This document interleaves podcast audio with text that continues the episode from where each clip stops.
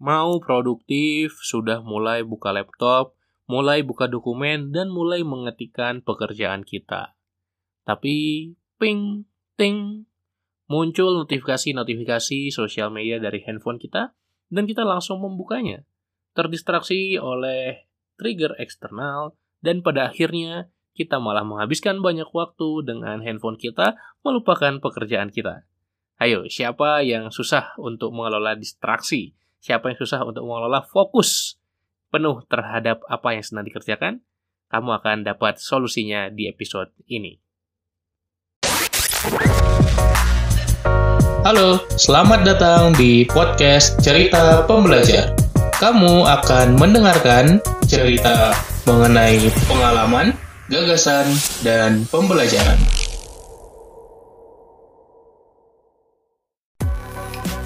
Cerita Pembelajar Season 9 Productivity Hacks.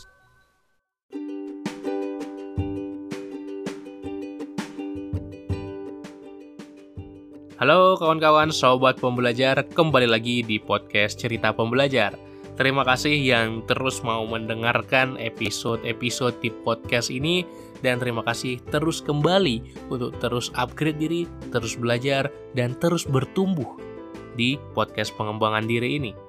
Maka kali ini kita akan bahas satu insight yang menarik banget dari sebuah kelas alpha training yang sangat dinanti-nantikan, yaitu kelas melatih fokus anti distraksi. Apakah kamu pernah ikut kelasnya? Sudah sempat ikut yang barusan kita selenggarakan?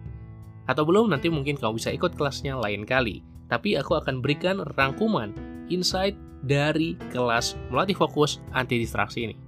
Ada empat cara mengatur fokus anti distraksi, dan ini didasari oleh framework Indistractable Model yang dibuat oleh Nir Eyal dalam bukunya. Maka yang kita akan bahas adalah setiap komponen ini yaitu ada empat.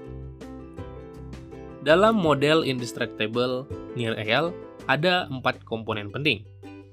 Dan ketika kita melihat distraksi, sesungguhnya lawannya itu bukan fokus, melainkan traksi. Traksi adalah apa yang membuat kita menuju tujuan kita, dan distraksi apalah adalah apa yang membuat kita menjauhi tujuan kita. Jadi kita harus paham traksi dan distraksi.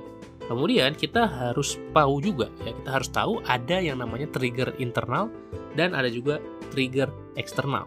Trigger internal adalah trigger yang berasal dari dalam diri kita rasa malas, menunda-nunda, tidak ingin melakukan sesuatu.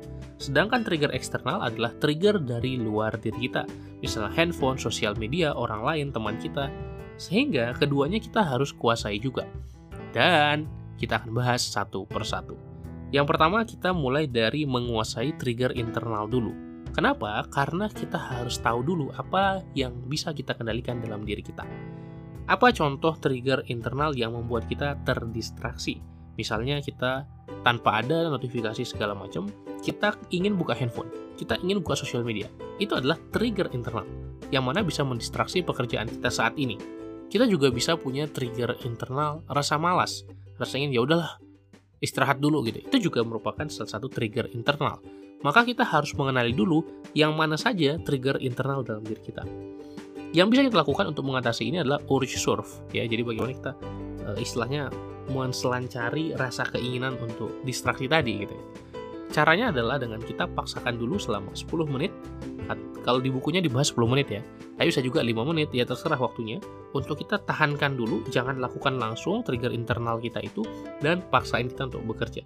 Ini akan membentuk momentum untuk kita meneruskan, melanjutkan pekerjaan kita itu.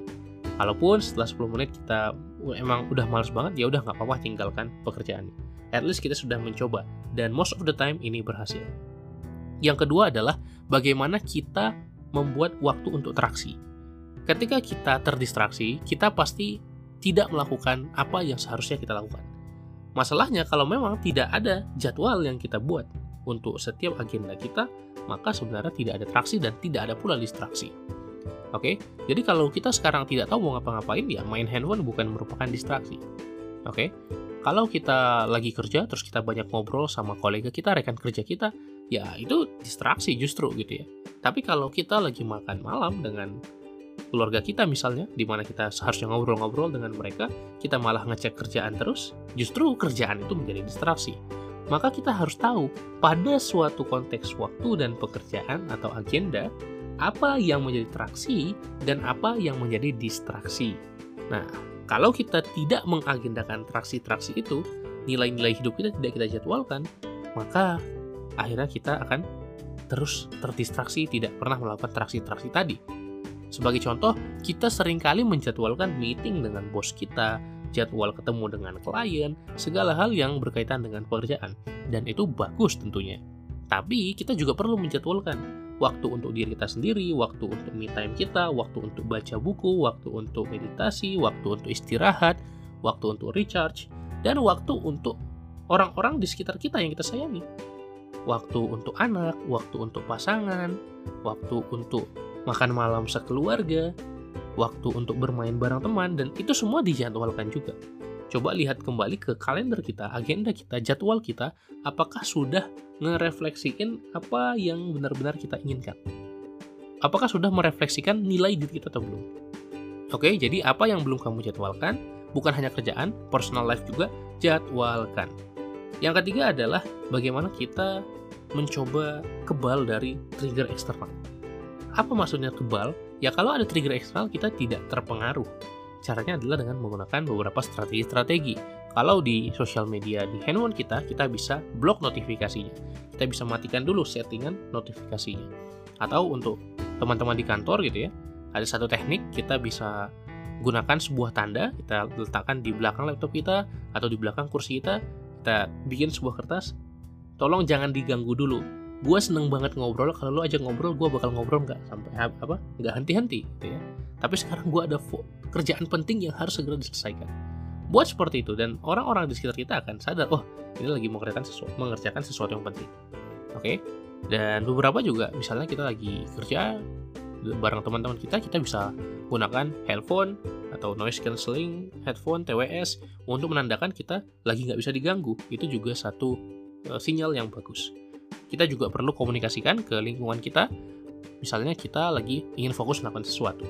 Contohnya ketika aku di rumah bareng orang tua aku, aku lagi ada webinar, aku lagi ada kelas ngisi webinar gitu ya.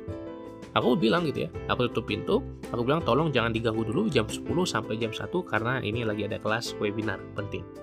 Ini akan membantu kita untuk bisa lebih fokus dan terhindar dari trigger eksternal.